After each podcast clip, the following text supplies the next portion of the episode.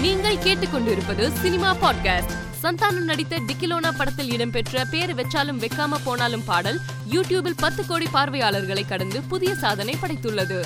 நீண்ட இடைவெளிக்கு பிறகு தியாகராஜன் இயக்கத்தில் பிரசாந்த் கதாநாயகனாக நடிக்கும் அந்தகன் படத்தின் முக்கிய அறிவிப்பு நாளை வெளியாகும் என படக்குழு அறிவித்துள்ளது. பிரபாஸ் நடிப்பில் பிரம்மாண்ட பட்ஜெட்டில் தயாராகியிருக்கும் ஆதிபுருஷ் படம் அடுத்த ஆண்டு ஜனவரி பன்னிரெண்டாம் தேதி வெளியாகும் என அறிவிக்கப்பட்டுள்ளது. தமிழ் சினிமாவின் முன்னணி நடிகையாக வலம் வரும் ஹன்சிகா ஆர் கண்ணன் இயக்கும் புதிய படத்தில் அறிவியல் விஞ்ஞானியாக நடிக்க இருக்கிறார். மேலும் செய்திகளுக்கு மாலைமலர் டாட் காமை பாருங்கள்.